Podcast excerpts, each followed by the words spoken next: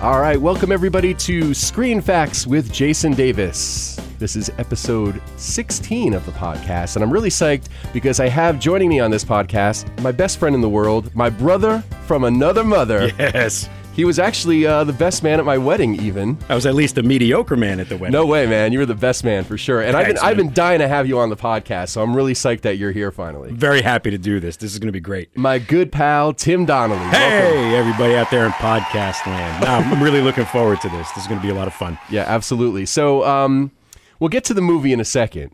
Before we get to that, I, I want to talk a little bit about our history and, and how we became friends, and because this movie is really about friendship. Yes. So uh, it seems fitting that we talk about our friendship a little bit before we get started with the movie. So, Agreed. So uh, let's talk about how I met you first. Okay.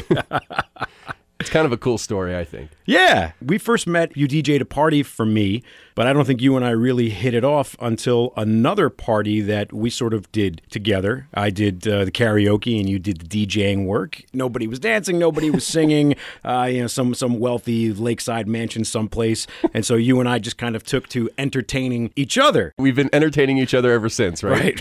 Right. you used to host karaoke in a couple of restaurants and things. Yeah. And, and I used to come out and hang with you and sing, and we used to have a good time with that. And when people got on your nerves, I was kind of your as they wingman a so little often bit. do. Well, you know. Anytime you're working with the public in that kind of capacity, there's potential for, you know, especially if there's alcohol involved. Just a little bit, yeah. But yeah, so and and we've um, become really good friends over the years because, you know, we have a lot of stuff in common, Yeah. particularly our love of movies. Definitely. And for the most part, we have pretty similar taste. Yes. Um, uh, there are some movies that I probably like, and you you kind of scratch your head. but And vice versa, I'm yeah, sure. yeah, I'm sure. Yeah. yeah. So uh, the movie we're going to talk about today is about a drama. Yeah. Last week I did Airplane, Mm-hmm. and Airplane in the top five funny movies of all time Right. for me. This movie in the top five movies, period. For Oh, me. yeah. We're going from uh, silly and ridiculous to, you know, uh, thought provoking, redemptive. Uh, yeah. Yeah, great movie. The movie we're going to talk about is The Shawshank Redemption. Yes. This is a great movie, uh, based, of course, on a Stephen King short story, Rita Hayworth and Shawshank Redemption, part of a book called Different Seasons. The movie was released October 14th, 1994, in the U.S., and it grossed just $28.3 million domestically. Now, pretty modest box office considering kind of the critical acclaim and how often you see it on TV and all that. Right. It became one of the highest rental money makers of all time. Uh, in fact, it was the most rented video of 1995, directed by Frank Darabont, who's done a, a couple of really good movies. In fact, another really good movie based on a Stephen King story. Right. Uh, the Green Mile. The- Yeah. The, running joke, I think, for a while was uh, if you want somebody to do a Stephen King prison movie, Frank Darabont is your guy. Yeah, he's the guy for sure. Yeah, so he wrote the screenplay in addition to directing the movie. He wrote it in eight weeks. Movie, of course, stars Tim Robbins and Morgan Freeman. Pretty long, two hours, 20 minutes, longer than most movies. Even so, I can't get enough of this movie. I can watch this movie over and over again. I never get tired of it. One of those movies, you will stop what Mm-hmm. you're doing and no, I, I, I can't go out right now. Shawshank Redemption is on. I, I, I got to watch this. Yeah, and the funny thing about it too is that um, you know it seems like it's on TNT all the time, right? Yes. There's a reason for that. I, I'll bet there is, and I'll bet you're going to explain I why. am going to explain why. All Tim. Oh, right. Ted Turner sold the television rights to TNT, his own network, for much lower than normal, making it very inexpensive to show. So that's why if you are flipping through the channels, you come across TNT. Maybe seven times out of ten, Shawshank Redemption is on. right. You know, especially certain times of the year too. So tell me a little bit about your experience with the movie. Do you remember when you saw it for the first time? I do. My recollection is is this: I'm one of those rare animals in the Shawshank Redemption world.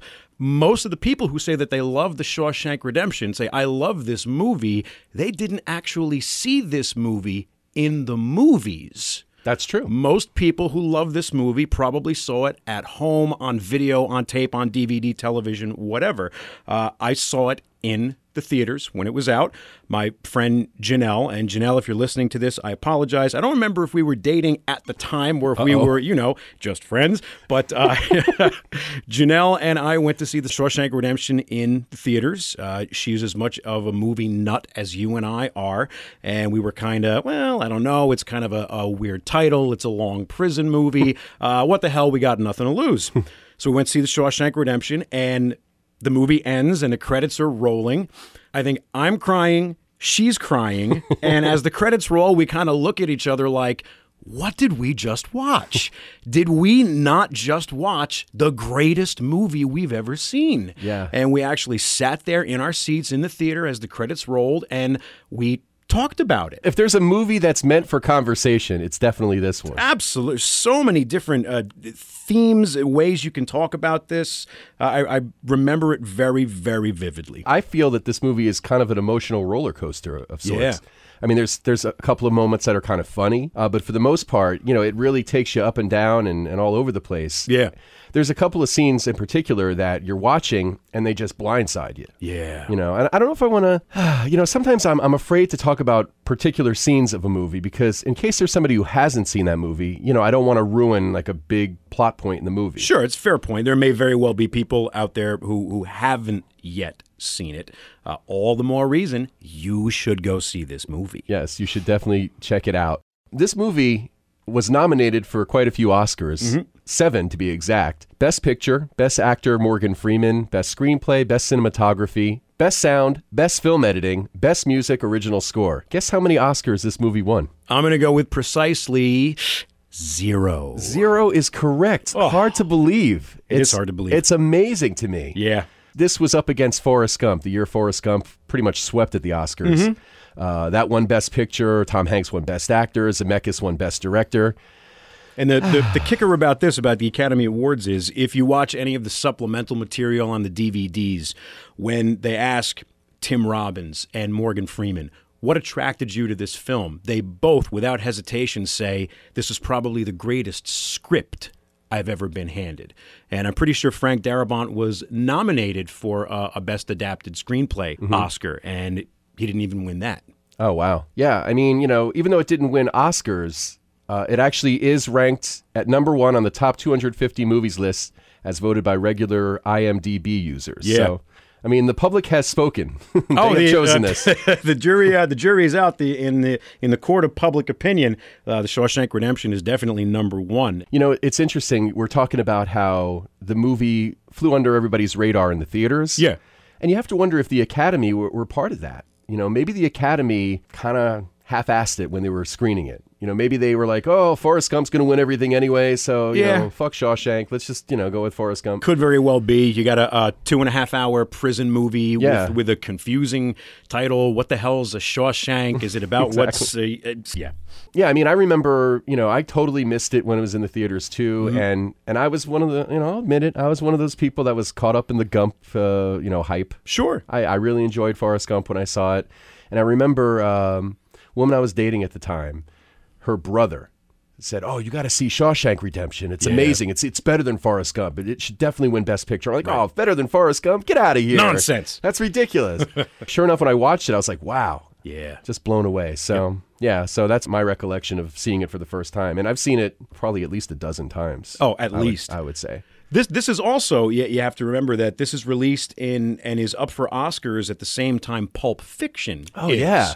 Um, so you had both the uh, I mean I guess you could say in a way Shawshank Redemption was was cursed to be Yeah. up for awards the same year of the Forrest Gump juggernaut Mm-hmm. and also everybody kissing Quentin Tarantino's ass over Pulp Fiction being the greatest thing uh, that people had ever seen. And Which is also a great movie, by the way. it is. It is, it is also a great movie, and I'm certainly not knocking Pulp Fiction. Uh, I think Pulp Fiction won the Oscar for Best Original Screenplay I think that you're right. year. And I want to say Forrest Gump, which won a ton of awards, was the Best Adapted Screenplay winner that year, taking it away from Frank Darabont. okay. Despite all of the ignoring from the Oscar people, Right. Morgan Freeman has actually called it his favorite movie that he's ever been in. Now he's won Oscars. Mm-hmm. Yes, he for a has. couple of other roles. Yes.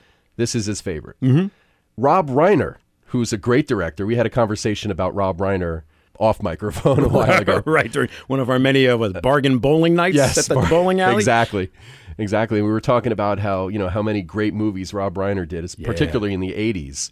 Right. Uh, but he loved Frank Darabont's script so much that he offered $2.5 million for the rights to the script so he could direct it. Okay. And although Darabont seriously considered his offer, he really thought that this was his chance to kind of shine and do something really great by directing it himself. So Nice. there you go. But Also, uh, Rob Reiner's connection to this movie. Uh, the movie was uh, financed and put out by uh, Castle Rock. Right. Castle Rock Productions. And Castle Rock had essentially been built upon another adaptation of a Stephen King novella, of course. I think you're talking about Stand By Me. I aren't may you? very well be talking about Stand By Me. It's another great movie. Mm-hmm. Another great movie, directed by Rob Reiner, based upon the Stephen King novella uh, The Body. Yep. And one of the reasons why uh, I want to say Frank Darabont took it to Castle Rock. Castle Rock was the first and only studio he took this to because he assumed that Castle Rock, but what they had done with Stand By Me, they would do it right. Yeah. And they did. Yeah. I mean, there's so much that goes on in this story that you need at least two and a half hours to Yeah, cover it all. yeah. But it's it's really it's really amazing. Great stuff. Uh, Frank Darabont, from what I understand, was contractually obligated to turn in at least a two hour movie. Okay. I think he said. And the studio, even though they didn't specifically put this in his contract, the studio gave this guy, this basically unproven writer director, uh, they gave him final cut.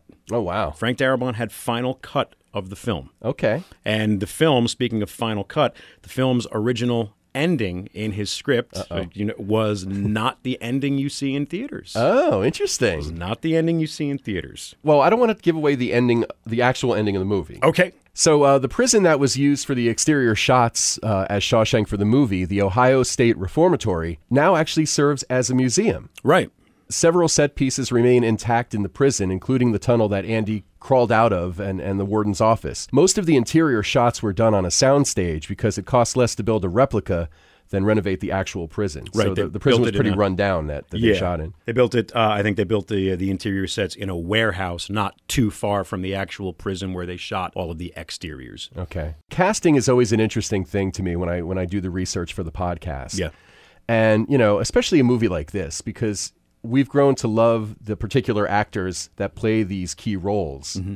I can't imagine anybody but Morgan Freeman, Oh, of course not. Uh-huh. you know, as Red. And Tim Robbins is is phenomenal. I Yes. mean, he's just you talk about a guy that that's probably pretty underrated as an actor. Yeah. He's great in this. He's he's wonderful in the Shawshank Redemption. Uh, has listed this among uh, the his favorite films that he's ever been involved in. Uh, this Bull Durham and Mystic River. Okay. he lists in his top three favorite films or best uh, you know filmic experiences that he's ever had. Yeah, and and each one of those probably was uh, pretty key to his career too, in Yes. a lot of ways, and his personal life too. Bull Durham was where he met Susan Sarandon. they had a, Susan a Sarandon. great life together for quite a while. So. Yes, they did. So in terms of casting, uh, there were some other people that were considered for the different roles in this movie, like most movies.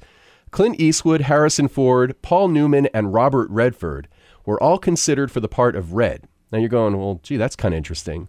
Well, in the original Stephen King story, Red is a middle-aged Irishman Yes, with graying red hair. Mm-hmm. However, Frank Darabont always had Morgan Freeman in mind because uh, of his authoritative presence, demeanor, and deep voice. Yeah, I could listen to Morgan Freeman read fortune cookies, the phone book. Um, I, I don't care. Uh, in fact, in an interview I saw with Morgan Freeman once, he said, You won't believe how many commercials I get offered that I turn down all the time because people seem to believe what I say when I say it. And, you know, I wouldn't be able to sleep at night if I thought people were buying crap just because I said they should buy it. I believe it. Look, the man's played God in a movie too. yes, so, he has.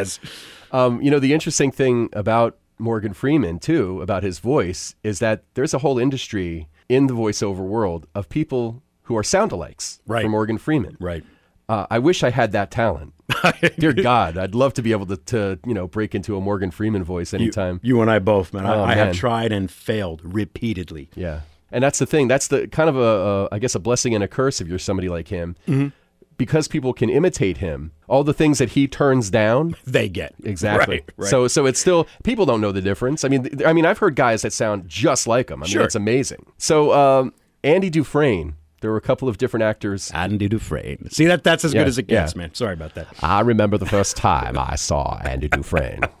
He was pitching for the Durham Bulls. oh, it's just horrible. I'm going to stop it. It's just, just Dear not, God. it's not good. Uh, I told him to throw a number one. He threw a number two. Oh, and then, and then he crawled through number two. it's called through number two. Nicely done. so Tom Hanks, Kevin Costner, Tom Cruise, Nicolas Cage, Johnny Depp, and Charlie Sheen were all considered for the part of Andy. Hmm. Tom Hanks, I can kind of imagine. The others, eh, I don't know. maybe it's it's see, it's weird with, with with hindsight. You- Like you said earlier, I can't picture anyone else Right. but Tim Robbins in the role now.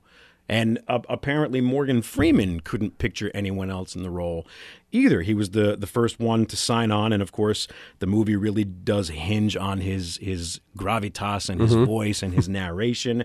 They supposedly gave Morgan Freeman a list of people that they were considering for the part of Andy, and Oh, okay. Morgan Freeman looked at them all and pointed to Tim Robbins. Wow. This is what he told Charlie Rose on an interview uh, for the 10th anniversary of the Shawshank Redemption. Wow. So they handed me a list. I looked at the actors whose names I won't mention, but I that guy, Tim Robbins. Wow, that's pretty awesome. If you're if you're Tim Robbins, you got to be feeling pretty good about yourself. no doubt about it. The irony is that Tom Hanks turned down the role because he was committed to Forrest Gump. Not a bad choice. no, no, it Uh, not worked a out bad pretty well choice. for him. It was the second Oscar in a row, and you Right. know, and everything else. Kevin Costner liked the script a lot, but he was uh, in the middle of filming Waterworld, which turned out Wah, wah. yeah, really talk about a piece of shit movie. yeah, it's kind of funny though because uh, Costner, of course, worked with Tim Robbins and Bull Durham. so- Yes. I guess Hollywood is kind of a small community, huh?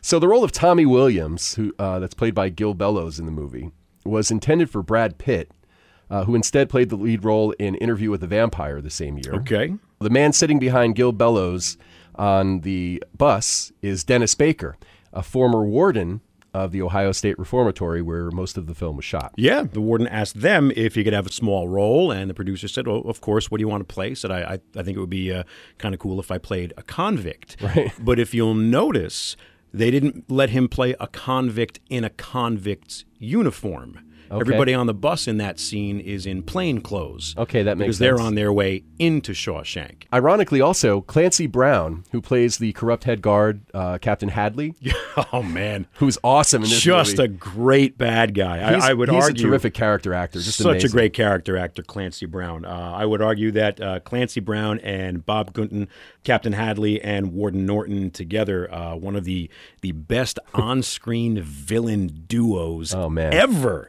ever. And I stand by that. Oh, absolutely. I mean, they're both amazing. But uh, but Brown actually made his film debut opposite Sean Penn in 1983's Bad Boys. That's right. playing a prisoner in a juvenile delinquent facility. Yes. He was great in that too, by the way. Yeah, he was. That's that's cool. another good movie. So he, he comes full circle. I'll quote Frank Darabont said that no one plays malevolent ass kicking quite like Clancy Brown. He's really convincing. Yeah, he is. And the mugshots of a young looking Morgan Freeman that are attached to his parole papers are actually pictures of Morgan's son, Alfonso. Yes. And Alfonso also has a cameo in the movie as a con in the prison yard shouting, Fresh fish, fresh fish today. As Andy and the new inmates are being let in. That's right. So we were talking about the uh, the voiceover world, and you know, a big part of this movie is all the stuff that you hear Morgan Freeman saying when he's not on camera, Right. Which you know, in itself, is such a, an Oscar worthy performance. Now I know, you know, being a voiceover artist, maybe I'm a little biased, but Mm-hmm. but he's so good at making you feel stuff without even seeing his face, and that's Yeah, he that's is. saying something. Yes.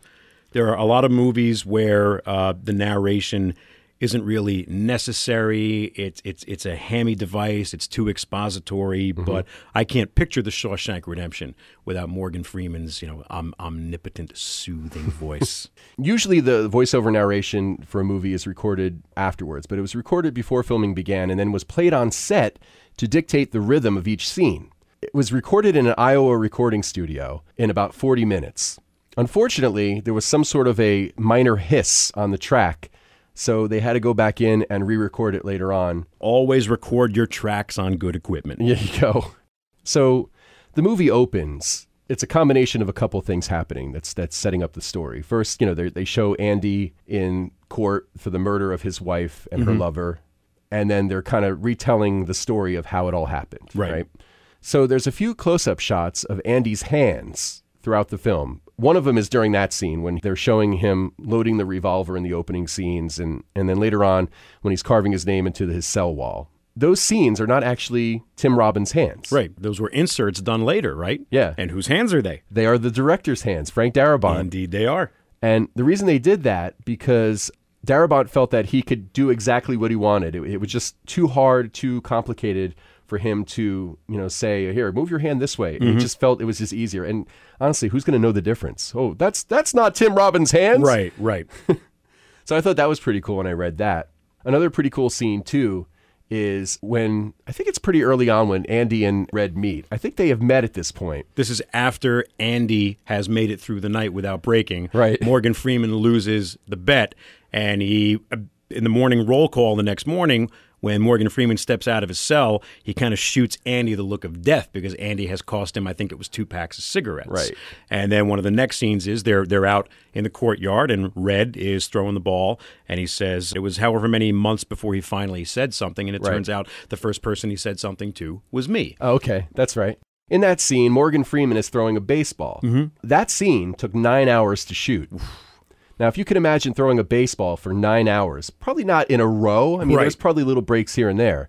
But over the course of nine hours, even with breaks, you're throwing the ball a lot. Well, Morgan Freeman threw the baseball that whole time. He didn't complain. His arm was hurting so bad the next day, he had to wear a sling. Wow. There's a guy dedicated to his craft. Yeah, professional. Absolutely. So another cool scene with Andy involves the character of Brooks. Brooks is one of my favorite characters in the movie, played by the uh, the incredible, the legendary, the well-respected character actor James Whitmore. There's a uh, there's a scene when Andy arrives in the library for the first time, and he comes in and there's a, a crow, and it's Brooks's crow, and the crow's named Jake. And Tim Robbins had to time his line, "Hey Jake, where's Brooks?" so that the crow wouldn't squawk over him, and Tim Robbins had gotten so accustomed to when the crow would squawk that he was able to time his line, and he timed it just perfectly because the bird couldn't be trained to squawk on cue. So Tim Robbins had to learn the bird's squawking patterns. Next time you watch the movie, watch as Tim Robbins waits to say his line until after the bird squawks. It's like blink and you miss it, but if you're paying attention, you can catch it. And that's the cool thing about doing the research and looking up all these facts is that then you can go back and go, "Oh wow, look at that." Right. It's really cool, especially for a movie that you've seen, you know, a bunch of times that like you said, if you blink you miss it. Right. So it's pretty cool. And, you know, there's an old expression, don't work with kids and animals in movies Yeah. or, or on stage. WC Fields, yeah. Yeah. Kids and animals. Yeah, because they're both hard to control. And, Yeah. you know, a bird, forget it. They're, you know, not much going on upstairs in a bird's mind, I'm sure. And and speaking of of animals, there's uh, there's a story on the set about uh, when Jake is a baby and he's in Brooks's kind of coat pocket, and he finds a, a maggot in his food, and Brooks says, "Are you Yummy. gonna- Yep. are, are you going to eat that?" And he gives it to Brooks, and Brooks feeds it to the crow Jake. Uh, the American Humane Association insisted that the maggots Brooks feeds uh, to Jake they have to have died of natural causes. They weren't allowed to feed Jake a live maggot. They could only feed him a dead one. And the maggot was not allowed to be killed for purposes of being fed to a crow. It had to have died of natural causes.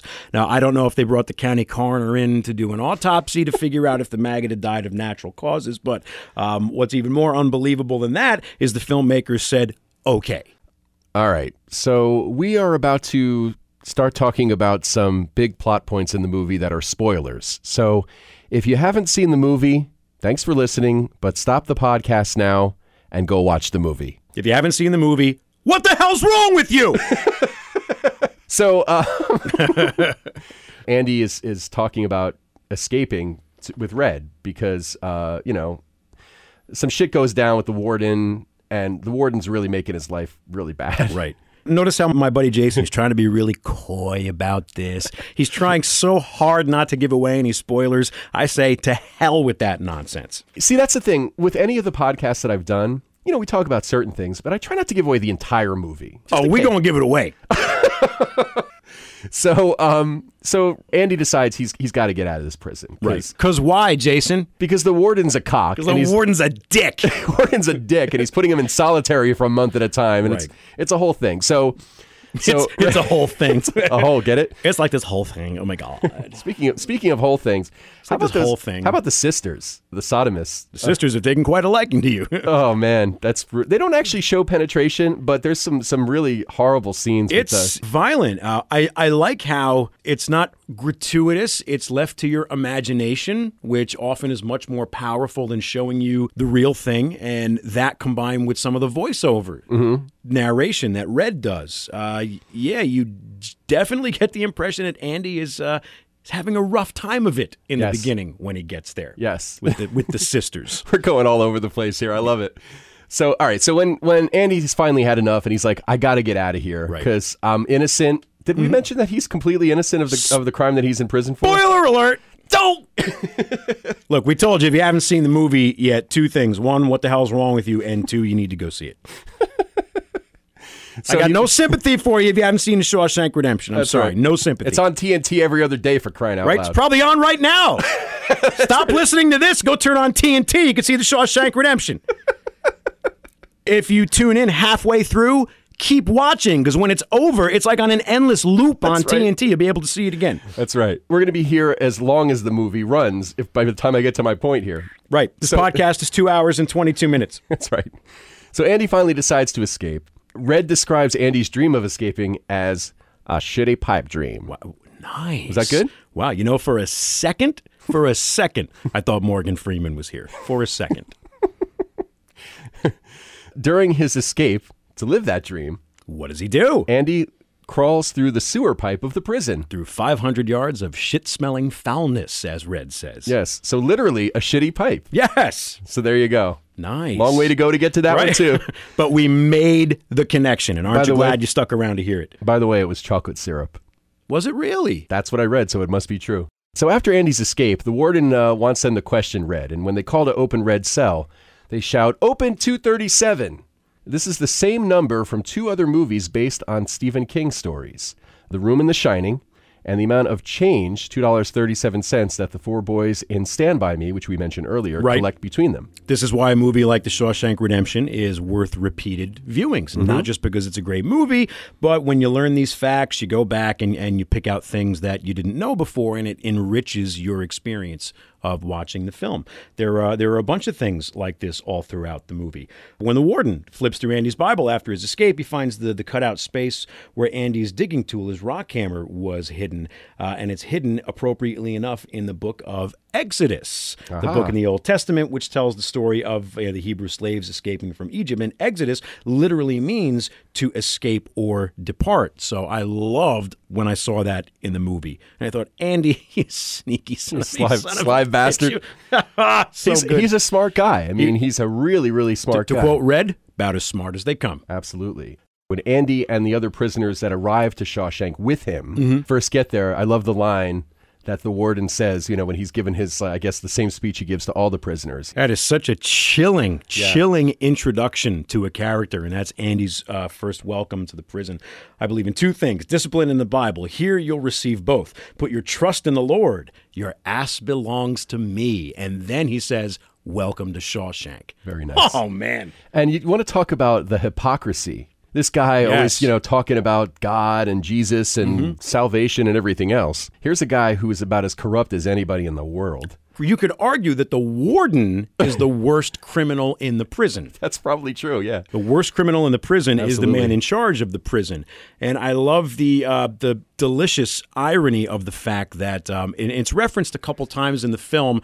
The I, I guess it's the tapestry the warden's wife makes him up on his wall. Mm-hmm. His judgment cometh, and that right soon, and that he's using that to cover up the secret of his corruption. Right. You know, uh, both Andy and the warden. It's cool how they're uh, they're counterparts to each other. They both have secrets. Both Andy and the warden each have a hole in their wall. That's right. When they keep their secret, uh, Andy's is covered by a poster. The warden is covered by a religious message, and he's about the least Christian person there. He's terrible. Just an awful person. He really is. It's, it's, a, it's just a great juxtaposition of, of themes there. Yeah, and then of course Hadley, the head guard, Yeah. is the enforcer of the biggest scumbag in the prison. right, right. oh, so good, Great such a, stuff. such a man. great movie. Great stuff. So, what other things about the movie really stand out for you? You had mentioned earlier that even though the Shawshank Redemption, it's uh, it's a pretty serious film. There are moments of levity in it. And Mm-hmm. There has to be. Yeah, right. There there has to be some laughs. There have to be some moments where both the characters and the audience can kind of catch their breath, even if only for a few seconds. One of my my favorite laughs in the movie, and again, it's one of those blink and you miss it. After Andy fills the prison yard with music Yes, fr- from the opera. We, we can talk about that later. Andy is thrown in the hole, I think, for a month. Right. And when he comes back, He sits down at the table, and uh, the great character actor Bill Sadler, who plays Haywood, he looks at Andy and he says, "Why didn't you play something better like Hank Williams?" And without missing a beat, Andy says, "Well, they broke the door down before I could take requests." That's one of my favorite lines in the film, man. Very funny. And and speaking of, of interesting film facts, it, again, this is why you need to listen to a podcast like this because you learn more about the film, you go back and watch it again, and it enriches your your viewing experience. I'd like to think so. yeah, me too. Otherwise, what am I doing here? Aside from sweating your ass off, it's hot in here. Ah, it's it's I. It's I. That that scene where Andy plays the the record of the opera. Frank Darabont said that specific passage from the Mozart opera, the the Marriage of Figaro. He would listen to that. He wrote the script for The Shawshank Redemption at a time where he was just really getting into opera. And that particular passage from that particular part in the opera, he said, it never failed to lift my spirits. It never failed to, to lift my heart. It never failed to take me away to another place or to make me cry. And when that scene in The Shawshank Redemption came up, I said, I need that. That particular specific arrangement of that specific with those specific singers, that's what I want Andy to play in the yard. Makes sense. Yes. And it's a it's a really powerful scene in the movie. It's one of the beautiful. most talked about scenes. I- It's it's one of the scenes that people, when they talk to Frank Darabont about the movie, they always comment to him and remark about that scene. In fact, I remember they do a vignette of each film for the best picture Mm-hmm. uh, during the Oscar ceremony, and I believe that was the scene that they showed to represent Shawshank Redemption. What a scene to show! Oh God! just And amazing. another little aside about that scene: the part where Andy leans forward and turns the music up. That's all Tim Robbins. great.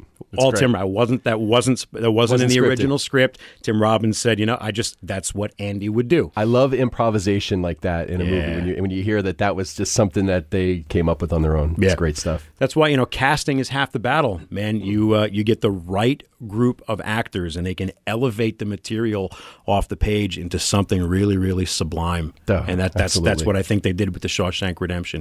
Even the character actors, uniformly, the ensemble acting in this movie is spot on, first rate. It's phenomenal. Yeah, So, one of the other themes in the movie is that guys are in prison for so long that they just become institutionalized in Yeah. the sense that they're, they're so used to being told where to be, what to do Mm-hmm. all the time, that if they do happen to get paroled, right.